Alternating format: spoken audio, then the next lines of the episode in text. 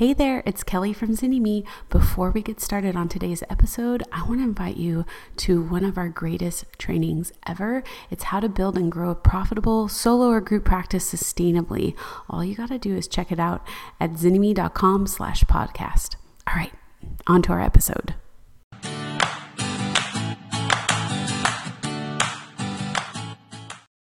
As part of our live Q&A series, we brought in group practice owners. And we begin this recording with Gina Aguayo, one of our group practice owners, sharing about her experience in working with her husband in her business. Stay tuned for more amazing questions and great shares from our community. The best decision, business decision for my business was to pull my husband out of it. and took a long time to get there, but I ultimately did. And we a it has done wonders for our relationship. We're not always at odds about what's going on in the business anymore. We're not it's not coming home. It's not affecting our interactions together. It's not affecting our closeness anymore because we just he, he's not involved in it. He doesn't get to have a say. Like he listens to me when i complain because i have a group practice so people management occasionally gets to me. And i will complain and he is supportive. But when it comes to the actual business decisions they're mine and the people that I choose to speak to about them are my choices as well. And he may not be one of those people all the time. And it was really hard to get to a place to make that decision because I felt like, well, he supported me through this whole thing, right? Like he was there as I built everything and he deserves to be part of this. And there was a guilt piece. And and it finally boiled down to this is not doing anything good for our relationship. And if i value our relationship then i need to stop having him be part of the business. Mm. so i hmm. really appreciate what miranda and kelly are saying around our our partners are our partners but they're not necessarily our business partners. Yes. Yeah. Yeah. And i and it, it can be hard like really truly. And i know uh like we have a we, there's a video on one of the I think on all of our business school pages that uh, someone recorded with their spouse, where the spouse was like, "Why do you need to join this business school thing? Like, this is like, like this is a lot of money. Like, I don't even know." And then afterwards, like they'd be at a party and then someone would be like, Yeah, I'm thinking about starting a private practice. And he and and she would be like, Okay. And then he'd be jumping and being like, You need to join business school. The Zynnyme thing, like it's changed everything about her practice. And it's amazing. Like he's been the biggest like supporter. cheerleader and supporter. But he didn't, he didn't know. And I think there is something that happens in terms of our of our business building process too of what Gina described is like getting into her intuition and trusting herself too, of like, oh, I can make really good decisions. I can figure this out. I can I can set boundaries in a loving way with my spouse um, for the betterment of the business and the betterment of our relationship. And like I trust me, um, and that's that's a piece, right? It's not something that you would necessarily go in when we're working at an agency and we would go back and and ask our spouse like is it okay for me to have an extra week of vacation that my agency gave me? Like we wouldn't ask that question. That would seem ridiculous. May i take a raise for my agency job? Like you know maybe we would ask if there was a change in something dramatic but like that's going to impact them. But like everything you're doing in your business is like there to support the bigger picture of yeah. things right Lisa Beth so, is raising. Oh yeah. yeah. Go ahead. I just I know you got to go, but or I have to go. But I just wanted to mention that um, to the new ones, get a battle buddy. Really invest the time in creating, finding one, and developing that relationship. That was so key for me, and I I've continued to get so much out of meeting twicely by video and checking in daily uh, with my battle buddy. So I, I didn't hear anybody mention that, and I just I wanted love to that. plug that.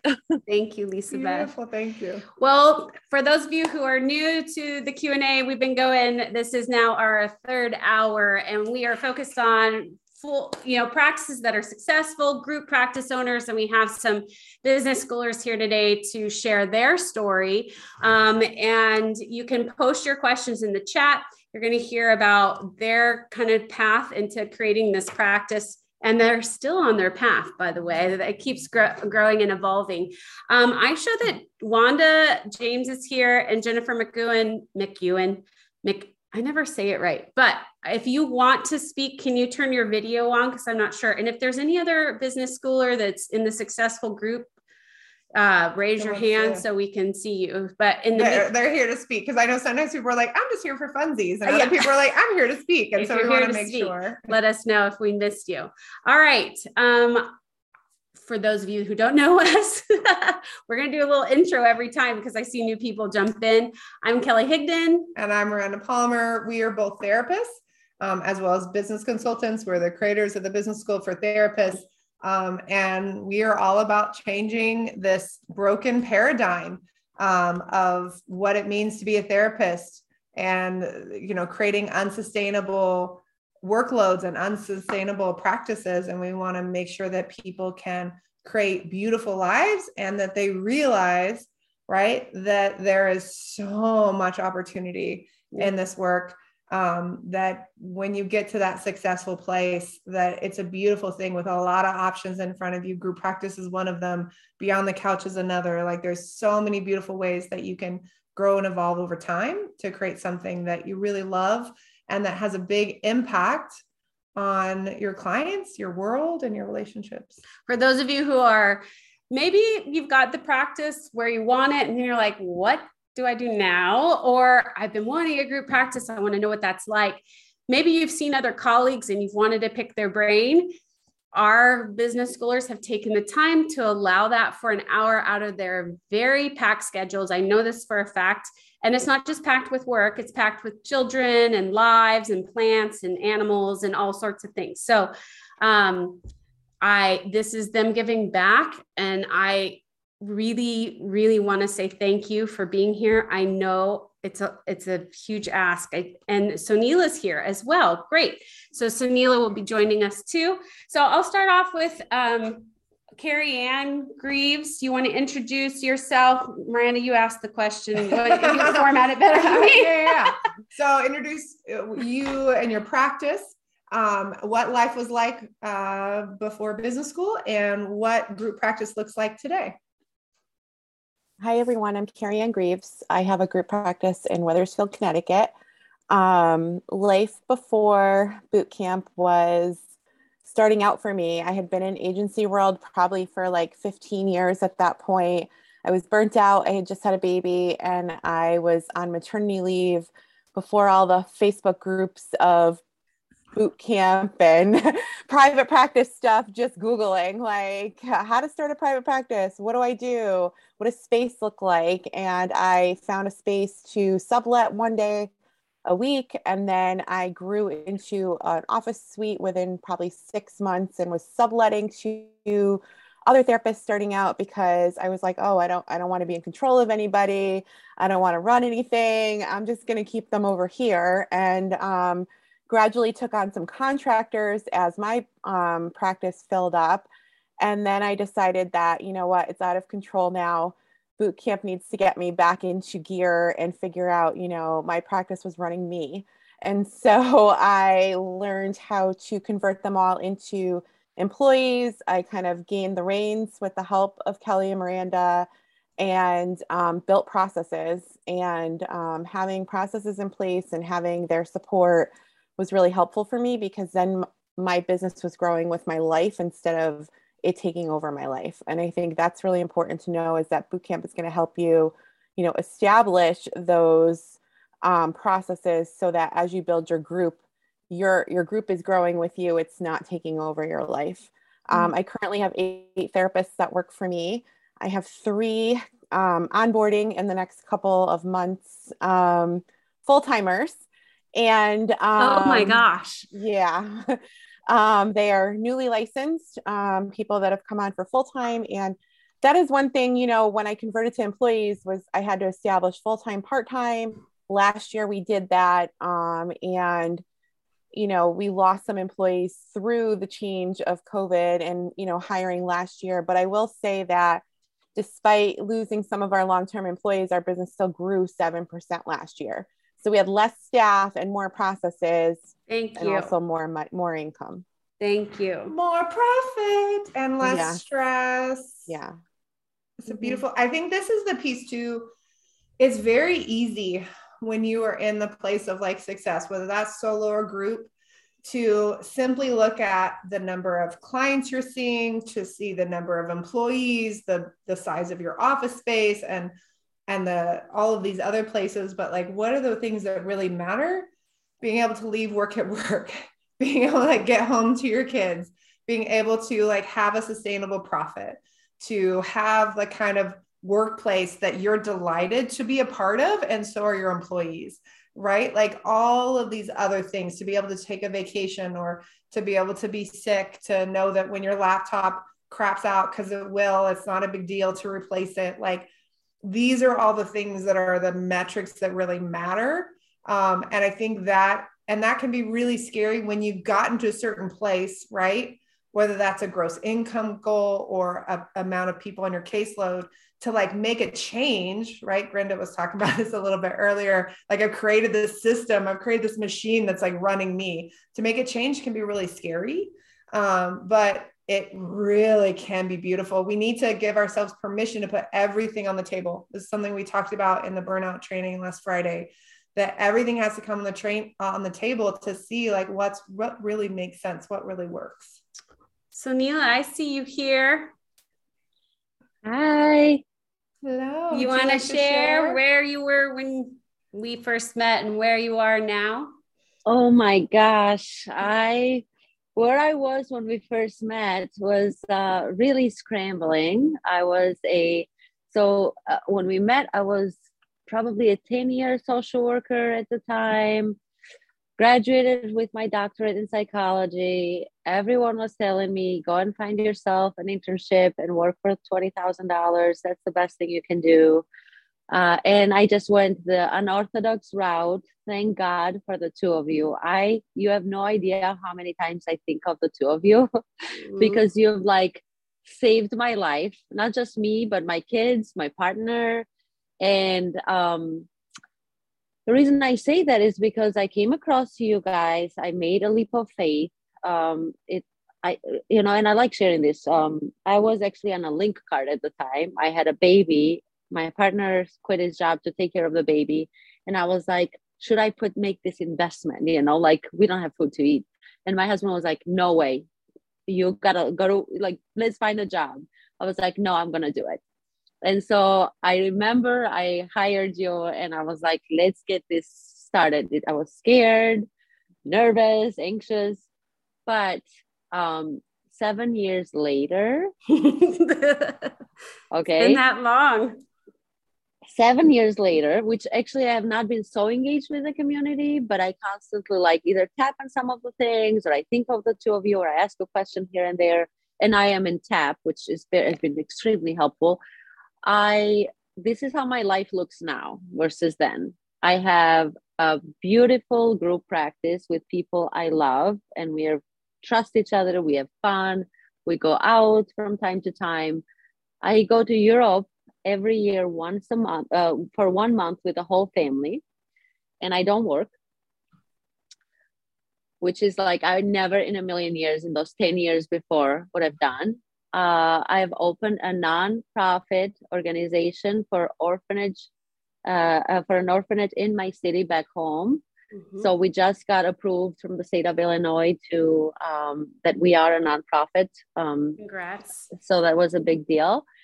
And uh, my life at home here is like day and night. I mean, I just it looks like I don't stress. Of course, everybody stresses, but I am I am like, where was I and where am I? It's like two different planets. I mean, if it wasn't for your guidance and your expertise on organizing and giving resources, I would have not our income as like from last year. I mean, we're we're making like almost a million dollars as a group practice with five practitioners full time, or actually four full time. And so just to put things into perspective, they get a big cut. They're happy with their their money. I'm happy. We're you know flowing here in chicago. We're serving three other states now. I want i can go on and on on how amazing this process has been. Has it been challenging? Yes at times. There are times where i kind of like had to strap up and be like what do we need but i've have I have all the the informations I need in front of me with the two of you, and the asana and the boot camp and all of that. That um, my life has changed tremendously. I'm I'm forever grateful. So Hila, I'm so excited you got your nonprofit status too. I know that that was a big effort. Such a big deal. Yeah. I mean, to give back to my country and to give back to these little kids, I think I would have only done it in this way. I don't know if I could have ever helped as a social worker in a community mental health. Mm. what an impact. I think that when we talk about this a lot, there's a lot of therapists that are trying to create kind of a nonprofit mentality as part of their for profit, their primary income. And they're trying to replicate what a nonprofit is doing with like a $5 million grant or a $10 million grant inside of their practice and then they're they're struggling to put food on the table or they're like struggling to like figure out how to do that and yet, when we create a sustainable business and a sustainable life, we leave time in our life to give back in beautiful ways. And whether that means volunteering for a nonprofit once a week or once a month, whether that means giving back financially, whether that means starting your own nonprofit, whatever that looks like in your life, we create space to do that out of the bounty and not out of this place of everyone's struggling. So we're all in the muck down in this place and like it's not okay for anyone to like step up and go like this i can't do this like it, this hurts my heart Hmm. you know Gina. I want to hear about you. so um, when I found boot camp, I was working probably 40 hours a week, 50 hours a week in my practice and bringing home somewhere in the neighborhood of about 15 or 20,000 dollars maybe. um, it took me a very long time to realize that no matter what I did with the model I was using, it wasn't going to work. Eventually, it sunk in, and I made the changes that needed to be made. And immediately, I saw the differences in terms of my work schedule, my pay, my stress level. Everything just got better. So, I have a practice about 20 miles northwest of Boston. Um, we went from a practice of, I think it was like four when I started working it, with boot camp, and now we are 13. Yeah, 13. That doesn't include me. Um, and it's just been night and day. I I bought a building in August, um, which was a huge deal and ended up throwing me into a huge tailspin at the beginning of this fiscal year, such that we had a major financial loss. Major financial loss, which was like, oh my God, I did all the things and I still can't make it work. And I, and one of the things that's been great about boot camp and working with Kelly and Miranda is that they do support you throughout. So I was in this place of that's it. I got to sell the building. I got to close the practice. I have to fire everybody. Like, I can't do this because there's no way I can recover from this. But I'd done all the things that I was supposed to do in order to know that I could afford to buy this building. And Miranda reached out and she was like, "You- You did all the things. Like, this isn't about profitability. This is about cash flow, which isn't something I had thought of. So it's still a learning process, even umpteen years later. And, by the way, I realized, oh, we haven't done a great job of teaching cash flow. so now it's a lesson that's going into business school of like, we're going to make this super clear or much more clear, especially for practice owners. So it was like a message back to me of like, oh, let's let's do this better. well, I'm happy I helped. um, put in perspective that I did all the things I was supposed to. I did all the numbers. I knew all my I knew all my numbers. I knew my profit. I knew everything, and yet it came back and it was bad. Like we didn't even bring in enough money to cover our payroll, much less our expenses in January. Um, in February, we had our best month ever. Bay State's been open since 2014, and we're projected next month to do even better than February. So So can we just pause for a second?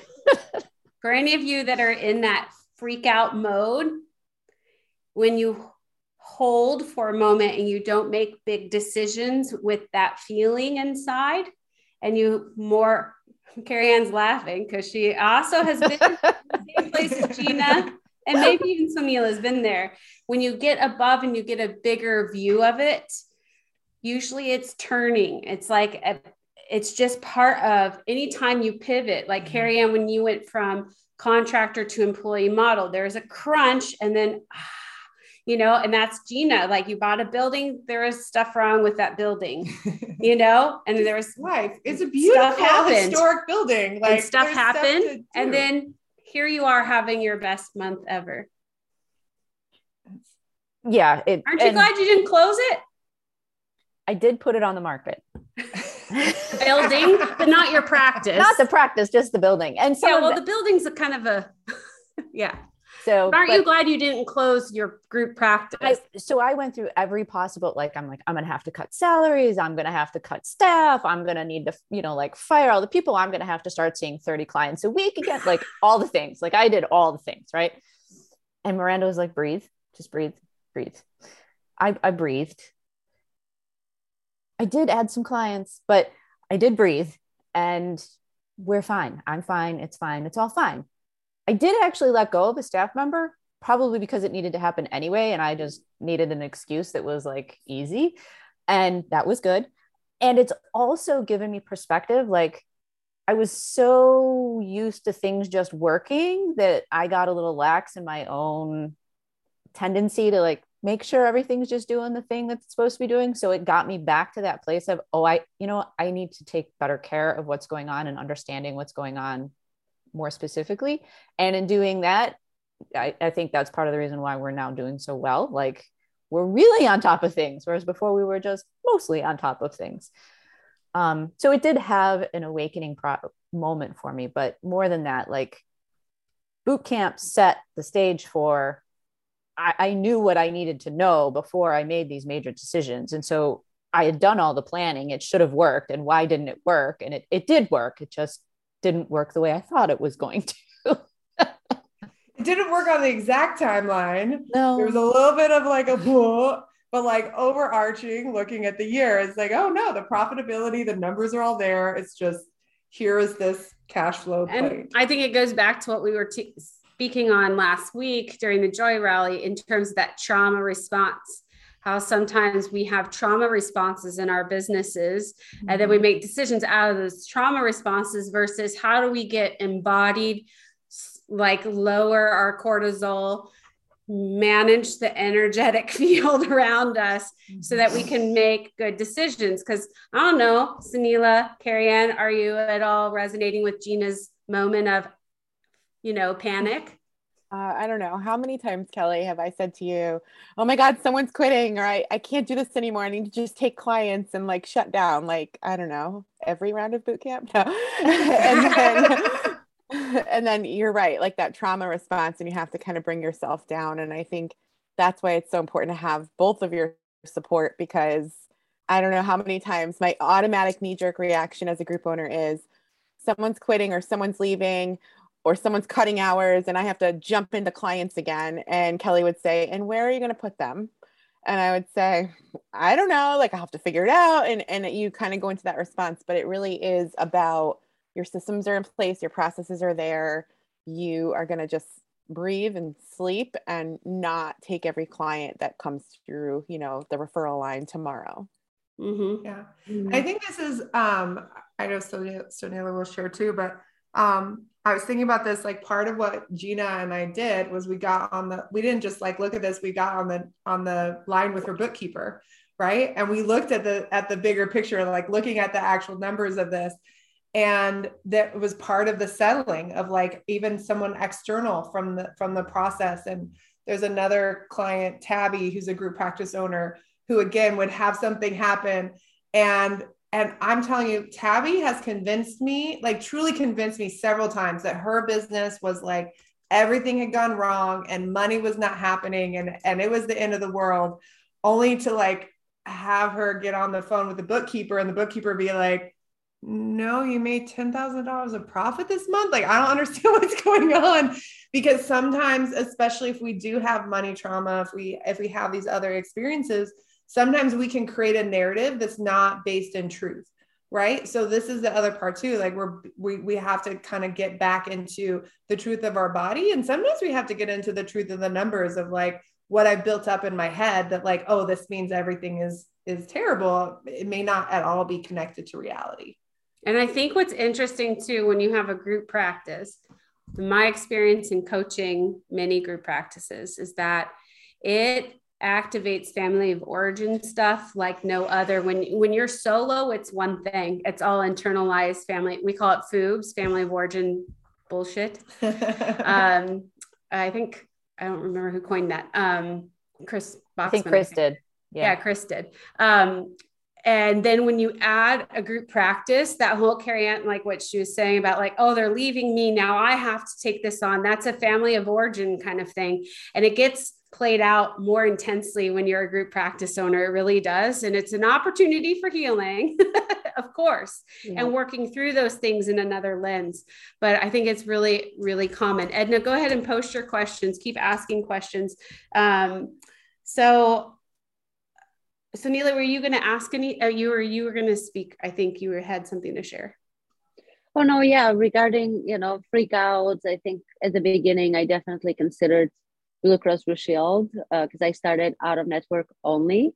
Yeah. Many times, but it's also so important. It's such a difference between working for yourself by yourself versus with a group of with a team, because it's also like who do you attract, right? To me, what I've noticed is the more work I do with myself in terms of the trauma or what kind of person do I want to be or what kind of family of origin did I have, what can I keep, what can I let go the healthier that group practice is because then you lead by example you hire people that you know you're they're not talking to one another gossiping. It's yeah. there is a trust in that in that uh, setting where people can kind of like feel freer. We have a diverse um, group with with clinicians and and uh, clients as well.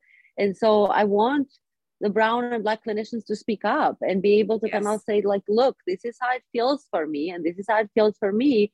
And we know that some folks uh, some clinicians have more privilege including myself looking white.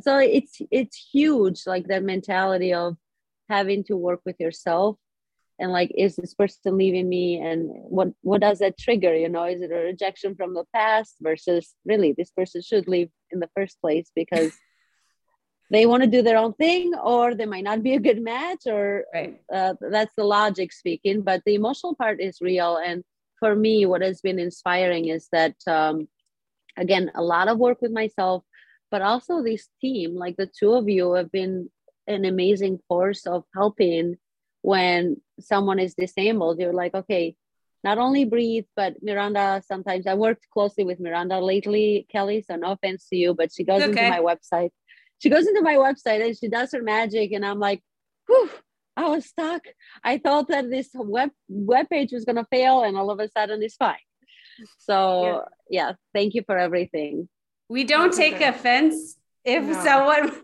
like I, I wouldn't either. I'd be like, good. Or with Gina more, you know. it's Ke- all good. Kelly, did you have a question? Yeah, let's hear it. Kelly's just joined. Oh, welcome. Me? No, I've yeah, been here. Do you have a question? Yeah. So I hear all these people saying how they have all of these um, clinicians working for them.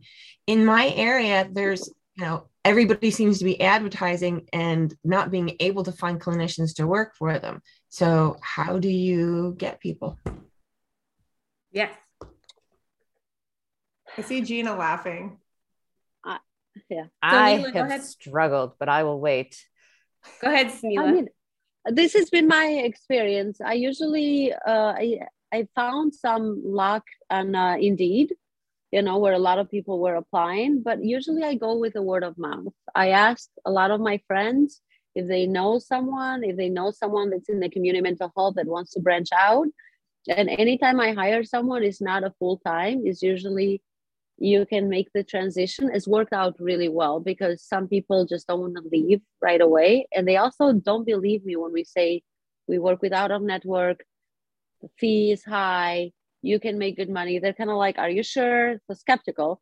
But I usually ask people uh, around. And so three people that we've hired are uh, the ones coming from my close, close friends that they know them through work.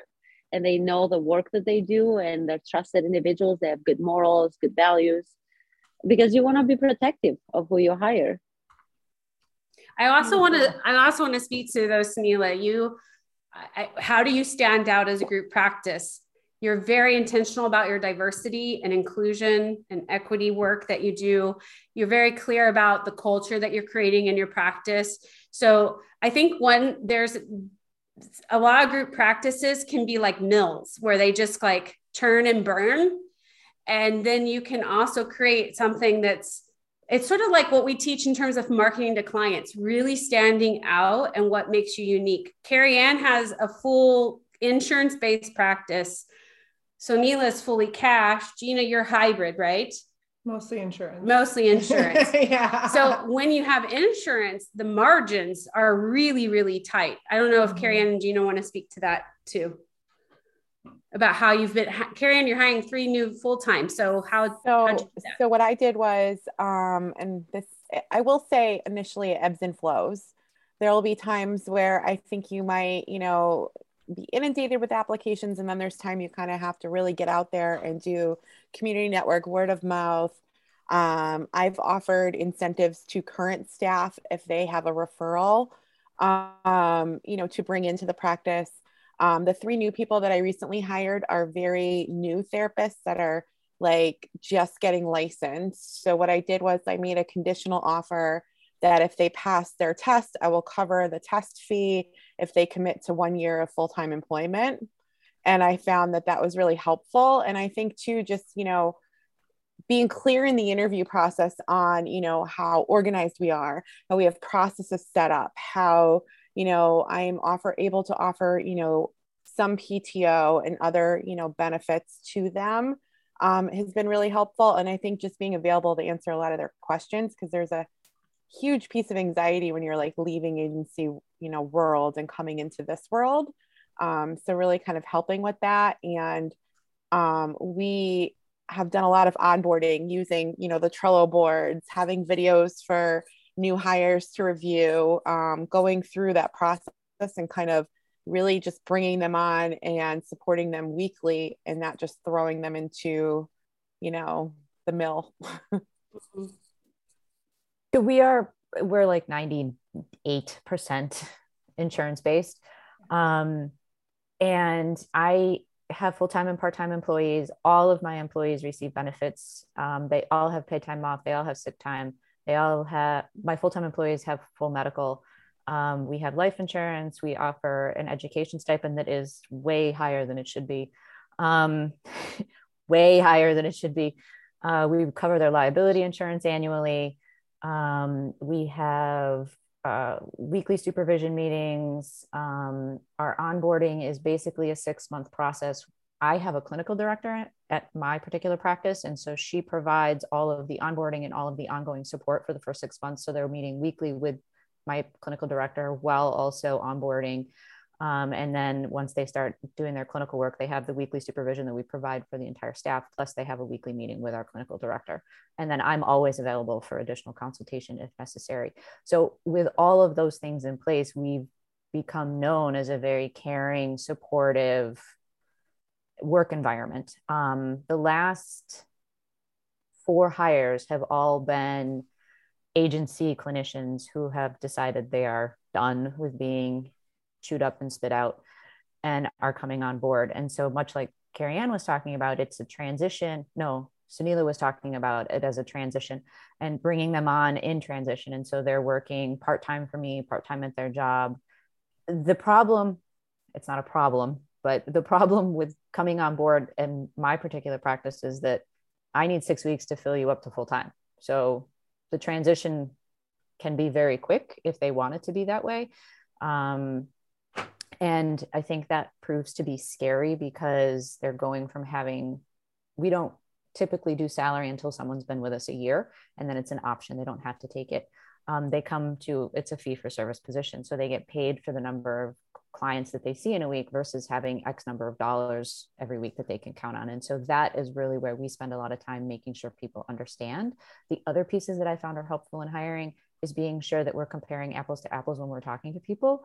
what does it mean to have a salary at an agency versus what it means to be a fee for service in private practice and then talking about what it means to be a contractor versus a w2 employee at a private practice and why those numbers don't look the same either and what those differences really mean um, and that has been super helpful in getting hey it's kelly are you enjoying today's episode there is so much more to starting your private practice. That's why we created Business School for Therapists.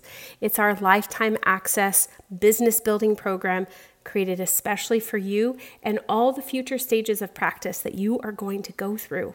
If you're ready to join a community that supports you, that to have access to a massive library of private practice trainings covering everything from creating your vision to setting your fee to getting you legally covered and more, this is for you. Simply go to bit.ly slash therapist business school to get started people to at least understand what it what it is that we offer versus 1099 practices offer versus being uh, employed by a hospital or an agency. You'll also find, I think, Kelly, if amongst the group practices, they're all looking at the market and the landscape and where they can stand out. And one thread that is common amongst all of them is the intention that they put behind who they add and the kind of culture that they're creating. Because once you do that, then you become known. So, like some models are in business school, they go with full salaries. Some have some salary, some hourly. Um, but we have people joining group practices because of who owns the practice and they want to learn from that practice owner, not about business, but about their clinical skills. They want the EMDR and they want the trauma training, or maybe they're wanting the flexible schedule, or maybe they're wanting, you know, so you're thinking about who are the right fit. Um, and often I know everyone says like the market is is tight and it has been for some people but we've been working with them to find okay where do i stand out though? Like robin branham she's one of our business schoolers realized it's not health insurance that made her stand out. She offers um, lo- student loan reimbursement. Like she's mm-hmm. helping them pay off their student loan. They want that far more than healthcare in her area. Yeah. No one else was doing that. And she, they wanted student loan and they wanted to learn about the way that she works in particular. Yeah. That like the kind of supervision, the kind of training she provided, the kind of work that they were doing was the kind of work that they really wanted to be a part of. And I think sometimes we really forget that the clinical piece, having clinical, real clinical support, having a certain amount of like clinical, I'm going to say autonomy, but it's not even about autonomy. It's like trust that like I I support you and I understand and I I trust your clinical judgment. I want to train you up as well, but like if you say this person isn't a good fit, I'm not going to shame you for that. I'm going to say let's let's figure this out. Maybe there's something to change. We'll we'll we'll refer them out. I'm going to support you in that. I'm not going to say, well, you know, you got to take what you can get and like these are your clients, so here it is. It's this place of like what does it really take for this person to go in and say, I really love my job. Like I mm-hmm. really love my job. And with all things being equal, right? Even if let's say you're you're an insurance-based practice and like you're not paying after benefits and everything else. Let's say you were paying it equal to an agency, right? It's not usually the case, but could be you were paying equal to the agency, just the quality of life that you could provide. And then being able to like set a schedule that was doable. Maybe they're they're moving from working 40 to 60 hours a week salaried at this agency to working for you and being able to get that same amount of income in 32 hours a week and having one day a week off for their family and to be able to make appointments and like do life. Maybe it's just that like oh my gosh i don't i like really like my clients. Like this feels so good. Like there's so much that happens in that. So i think that's the piece and i think we Very often don't describe that in our in our marketing messages. We're just like here's our here's our thing but we don't describe what it's like to be with us. Carrie ann? I think reminding them too like you said miranda is like some of the offers I've made are close to their agency salaries, but I have to remind them this is based on a 28 to 30 hour week. And you don't have all of the other, you know, stuff. And I think that's helpful too, is perspective around, you know, my clinical supervisor, um, she was part time for me for two years. I promoted her to full time. Her full time is 20 clients a week and five supervision hours starting out. She's making more than she was full time at her agency job. And now she's home two days a week with her one year old twins.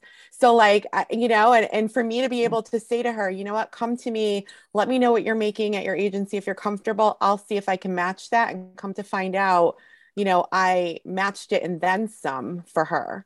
And here she has half of the amount of responsibility as a supervisor for me than her full time agency supervisor job. And it's been great. So I think, you know, just mm-hmm. like you said, reminding them that their way of life is going to change and reminding them, you know, flexibility is so important. I don't know how many times I wanted a Friday off at an agency, but I couldn't take it because everybody wants Friday off or everyone wants the holiday week off. But, you know, there's a lot more, I think, just flexibility in hours and time where you will find yourself sometimes not even wanting time off because you have enough. Mm-hmm. Yeah. Is that helpful, Kelly? So you're taking notes. Do you have other questions or other people have questions? Like we're here for it. If you want to raise your hand to do a um, to do a verbal question, or if you want to post your question in the chat, like one of the things that came up, Edna, you're in business school, so you know you can always post and get your questions answered and we'll provide feedback and help you along your path. But one of the questions you had posted was around what's the percentage of the insurance fee allocated to pay the employees? And so we have that huge spreadsheet and we did a training last week that was brand new um, that went over all the different numbers that you need to know and why we are so like it's important that you pay hourly or salary instead of percentage wise but if you look at just flat out as a rough estimate, if you go over 40, 45%, you're going to find yourself really kind of the mar- profit margin is going to be too slim. And so, but there's a lot of different factors to consider because it could be you got to look at taxes, expenses, and everything. And that's why that spreadsheet is there that'll show you kind of what you can afford to pay somebody. And, you know, this is a conversation that I've had with a lot of group practice owners is that they want to pay more. Well, then you need to charge more or get off panels or negotiate with insurance to improve the rate so that you can pay better as well. But mm-hmm. sometimes it's not a money game. I want you to hear this that not everybody is like, money does not solve everybody's problem when it comes to finding a job. Sometimes people also want quality of life, a safe work environment, the ability to thrive and learn and grow. You mm-hmm. offer so much more than money. And I do think it's important. Don't get me wrong. But we're you, all about sustainable livable yeah. wages. Like we're all about that. But also, we want you to be offering so much more than that because mm-hmm. this, as a group practice owner, you're making an impact on the field.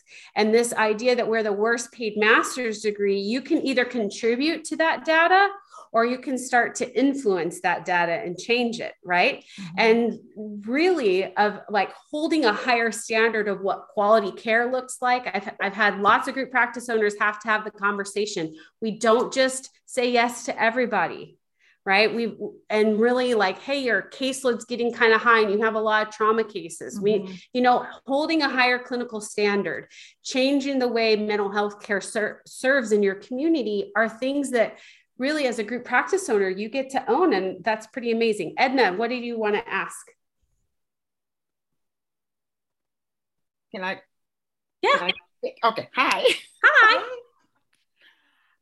Actually um i found both of you by doing some research on a uh, training class that I wanted to do for clinicians because I came to um, private practice, you know, um, by not really being a clinician myself. I was more always on the administrative, you know, part of it. Mm. And even my schooling was on the business part of it.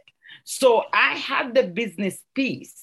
And um, but when I got into private practice, I had to become a clinician because that's the way, you know, I had to kind of like really make the money until I can build the practice. Mm. But unfortunately, you know, stuff happened and I end up, you know, really being stuck doing the clinical piece and I wanted to transition. So I wanted to offer a, a training. So when I saw your your class was like everything you're saying, that's what I wanted, you know, like you know, I've seen it, clinician burnout, you know, I was burnout, even as the administrator, I felt powerless, helpless because we were talking about trauma and we were traumatizing the people working for us. So I wanted to do something different. But here's the thing, and, and thank you again for last week, because last week really was an eye opener for me because I was started, you know, to think about transitioning from cash, I mean, from uh, insurance to cash. But I want, you know, I'm in a point in my life, you know, I want to grow the private, I mean, the group practice and do some training and do all that. But I have all your program and it's great, but there's so much information. And I was like, I don't even know where to start. Right. so, and, and, that's where you yeah. can always just post and say, here's where I'm at. I don't know where to start. And then I would say, Edna, I want you to do this lesson first, and then come back to me and tell me how it goes. And then you're going to do this one. And that's where in business school, you can get that personalized. You know, we have the roadmap. I want you to follow that roadmap mm-hmm. and then keep posting along the way during the live working session. So I can say, hey, skip that. You know, right now I need you to do this, you know? Yeah. Because I think this is mm-hmm. the piece too, is like we're trying to replace the income. Like, what would be the most direct place, right? You're in the place of like, hey, I, I'm getting some income from clinical work. I don't want to be stuck here. Um, I'm going back and forth between group practice and doing this training program. What if I was to do this training program? What would that really look like? Um, and we have the calculators for the training program, and even the regular pra- the regular calculator that we have if you got nothing out of that process, maybe it, you look at it and you go, well, the hourly doesn't make sense, but what you'll see is that we'll get clarity on what your gross income needs to be. So we'll look at the gross income, we'll know what you need to be bringing in monthly, and we can use that to then create the training program. Well, how many people would I really want to be bringing into the training program? What does that really look like? And for us, of course, we want to hear more about the specifics of the training program so we can give you some more spe- specific advice. And this is one of the reasons why we love the working sessions too, is because yes, everything's in there, but sometimes it's like internally we're like, well, what about this? And I have this or that option. We're really good at like at looking at the numbers, but also trusting our intuition, right? I talked about Marcella earlier. Um, did I talk about her this time or I don't know. At some point, I talked about Marcella. Maybe that was at the last one, um, where she came to us to start a course, and in her particular place, her her caseload was so large, it didn't really make sense. She didn't really have the time to do the course, and so she ended up creating this like amazing virtual group practice that has all of these employees all over California. It's amazing what she has done. And now she finally has a caseload where now she can launch the course and she's doing the training programs and she has the, the business to support it too. I think about like Sonila. So Sonila could have come to me and said, Hey, I want to start a group practice and a nonprofit. No, no, no, no, no, no, no, no, no. And I would say to Sunila, you have time. Let's pick the first thing first, right? get the group practice going, pull yourself a little bit out of it to create the space then for you to do the nonprofit or the course or whatever right so it's it's really understanding your circumstance and then how do we do this in a way that you don't burn out but every time we add an arm to the business there's this like crunch period that you will feel right i think about carrie ann when she pivoted to moving from um, contractors to employees It's like, eh, or when Gina bought the building, there's this initial crunch of like, oh God. And then, you know, because you're turning a corner, thinking of how it is to turn a corner, you got to kind of like, and then you can open into the new space.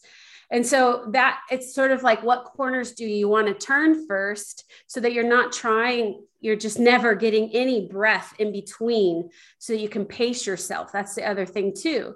So if you have all these things you want to do, because many of us are creatives and we love doing tons of things. And sometimes it's not your business that you need to be doing that in. You just need that in your own life to fulfill you. You don't have to monetize everything. But let's say you want to do a lot of things. It's beautiful, but how do we lay a roadmap that allows you to do it well and to preserve yourself and your well-being through it? Yeah. And I and I don't think this is the case for Edna, but I know there's some of us that sometimes all of these diverse ideas are escapism because we've created something that like we don't love and is not workable. And so instead of fixing the thing that's right in front of us, we're fantasizing mm. about the online course, or maybe I could do a podcast, or I'll become an Insta famous or a TikToker or something like that. Not there's anything wrong with any of those things, but if they're an escape from this business and life that you've created that you don't love, that's not going to work for you. Let's create a life that you love and let's create the next step, not as an escape, but just as like a next step because you're really excited and you just know. And this is one of the things that we do a lot with clients where we'll say, like, okay, so let's put that in the parking lot um, while we fix this thing, you know, fix this first, right? Or fix, fix this next. And then suddenly, like, you go back to the parking lot three months, be like, oh, there's some space, and be like, yeah, I, I don't remember what that was, or I don't even like that anymore. Or you're like, oh, it's been three months. Like, yes, I'm so excited to get to that that's how you want to feel three months later. If you if you don't feel like that three months later if you're like kind of confused or you're unsure that's a great sign that that was just a shiny object that wasn't going to do anything for you. Yeah. Gina. I i had this this experience and you know kelly talked about not monetizing everything. Like sometimes i think because we're in that place of being an entrepreneur and being creative and making our own paths we sometimes you know keep it simple stupid like sometimes that's the process. So i wanted to bring in provisionally licensed clinicians and i turned it into this entire process of needing to create a training program and all the things right? And then i talked about it with a couple of other business school colleagues and, and i think miranda and everybody was like why don't you just offer it as a position? I was like oh okay. Yeah that could work too so sometimes we get in our own way around some of this stuff when we're being creative and i just want to like say you know sometimes the, the straightforward path is the path. Yeah there's it, it can be easy right? This yeah. theme that's been coming up in, in my own life as well like it could be easy. Um and I, and it's funny even I, I will say this and some of you may resonate with this. I had this realization basically in therapy and the realization initially was maybe it can be easy do you know from like even that point, it took me a couple of months before it moved from maybe it could be easy than like to like it can be easy. I couldn't even say it can be easy, which isn't even it is easy. I had to move from maybe it can be easy to it can be easy to it is easy. Like there's a whole process there. So if you're in that place of like, wow, everything's feeling really freaking hard, right? Sometimes we have to like open up our awareness to, oh, maybe it can be easy. Maybe this hardness, maybe it is just a corner turning, but like maybe this is a, a sign that like this is harder than it needs to be. And how do I find the ease? How do I, maybe it's my reaction to the corner. this is so scary. or maybe it's just like, oh no, like I'm trying to turn this corner at 90 miles an hour yeah, that's a little dangerous and you might spin out. Like that's that's pretty intense, y'all. So like let's figure out the space and and get some perspective. And I do think that with time, those tight mm. turns get easier in the sense of like, oh, I've been here before. Mm-hmm. How can I do this a little differently so it doesn't wreck my sleep and my gut and all the things? and then the next time, oh yeah, we oh yeah, that's that fear come and it becomes more externalized and more of like, okay, this is my process. And then it slowly falls away and you don't need it any longer. Joy says, You just read my mail. I'm in provisional licensure, filling up, teaching at my church, and trying to write an online program and drowning. Yeah. So, you know, it's a lot. So, I know we have a few minutes left before we go into our general Q&A time, but um i what question do you want to ask them for their final? So i want to ask this question for for the final since we just have a few minutes left which is if there's somebody who was where you were before you found business school who's like thinking i don't know if this can help like i i don't i don't i don't know about this. Is it is it worth it? Is this really going to work for me? What advice would you have for that person who's like on the fence and just isn't sure if this could be the thing are you worth it that's what i would say are you and then and then that will open the door for you know because i think for me i don't i didn't think personally i was worth it or i was like putting other people in front of myself and i do think that a lot of women in general do that or people that are excited to help. But if you're not helping yourself, and I know this is going to sound cliche when you put the oxygen mask, and I have two babies, and I'm like, oh my gosh, how can I put my oxygen mask? Right now, I have no guilt whatsoever when I go out or when I leave my kids with a sitter because I say, when mommy's doing well, you're doing well. And that goes the same way with the, the practice and then someone actually opening the door to having their own private practice because I think that the dilemma for me, at least, have, have, been like, am I worth it to actually have all this? So it was mm. subconscious way of holding me back. Mm. And then mm. now that I have all these opportunities, my life is day and night. I feel a lot more open and I'm able to enjoy everybody and including myself. Mm. I love that. Yeah. So I love that question am I worth it? And I will just say, you are worth it. If you need someone else external to say that, you have been called to this profession. Like this does not happen by accident. You mm-hmm. have spent hours and years of your life. Um, you have a heart for this. Like you are worth it, whether it's us or somebody else, like whatever your dream is, like you are friggin' worth it. Like it's in there for a reason. And the more that you cut off from that intuition, the more you cut off from your compass, the more depressed, anxious, burnout, frustrated, miserable, uh, mm-hmm. disconnected from your family, all of the things, the more spiritually deprived you will feel. Like all of the things start to happen when we stop listening to our guides and our people and all the things and our internal things. It it just is a mess, y'all. Like it does not work. Carrie okay. Ann. I would say, you know, once you, you know, admit you are worth it because you are, the important piece is not only are you gaining, you know, life for yourself, you're also gaining a huge community of support. I mean, I have met colleagues and friends and, you know, having the support of Kelly and Miranda on a regular basis, it's just important to know that all these people are here cheering you on, helping you, supporting you. And it's pretty amazing because it really does you know, it just opens up, it opened up my heart. It really just opened up my heart to kind of receive all of this and know that, you know, all these people are here to support you and they're with you. And it's, it's a really fun community and it's a really loving one. And, and we've gotten the beauty, like I've gotten to meet Carrie Ann and her kids and her husband. She's come to visit and give us a hug in this office and all the things like you get to have these people that are part of your support network like all over the country and all over the world um, that you can say like, "Hey, I'd like to come and like meet you." People will be delighted to see you, and then you can just, you know, it's a business trip, so you can write that off. I Some mean, people I do that. Just... they do road trips, and then they check to see where business schoolers are along the way, and then that way they meet with colleagues and write it off. Do all the things, Gina. I would say, as scary as it may be to make the investment, it's probably the best scary decision you'll ever make because it mm-hmm. ultimately leads to a place of calm and satisfaction. And it also gives you, like Carrie Ann said, this incredible community of mm-hmm. support that I mean, Carrie Ann and I live don't live that far away, even though she's in Connecticut and I'm in Massachusetts. And we've met in the middle for coffee. Like that's just the way, which I didn't write off. But anyway, um,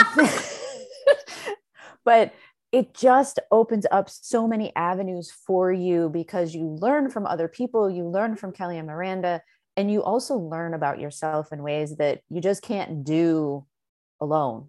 Having the community, having the support, and knowing that it's always there just gives you an opportunity to be vulnerable and then learn from that vulnerability that I don't think you can do kind of independent of the group. So that's what I've mm. learned. And, and I remember making that payment and being like, oh my God, this is like two months worth of salary. Like, can I afford this? It's the best investment I ever made. Which is crazy, right? You're like, you've got four employees, you got a group practice, you're making fifteen to twenty thousand dollars, and you had a full caseload at the time. Like, like all the things you're literally paying people to work for you. Like, ah, it's, it's just a, a crazy experience. And now to be like, oh yeah, easy peasy. I want to say thank you to our business schoolers who have shown up and shared their stories. Thank you for being real. Like we don't Yeah. sugarcoat this that hey, I in 6 months I went from 0 to 7 figure, you know. No, this is a journey. It's a lifelong journey. We are here for the twisty turns, the rough patches, the humanness that comes with being a business owner. And I appreciate all of your vulnerability and just being honest and opening up about some of that.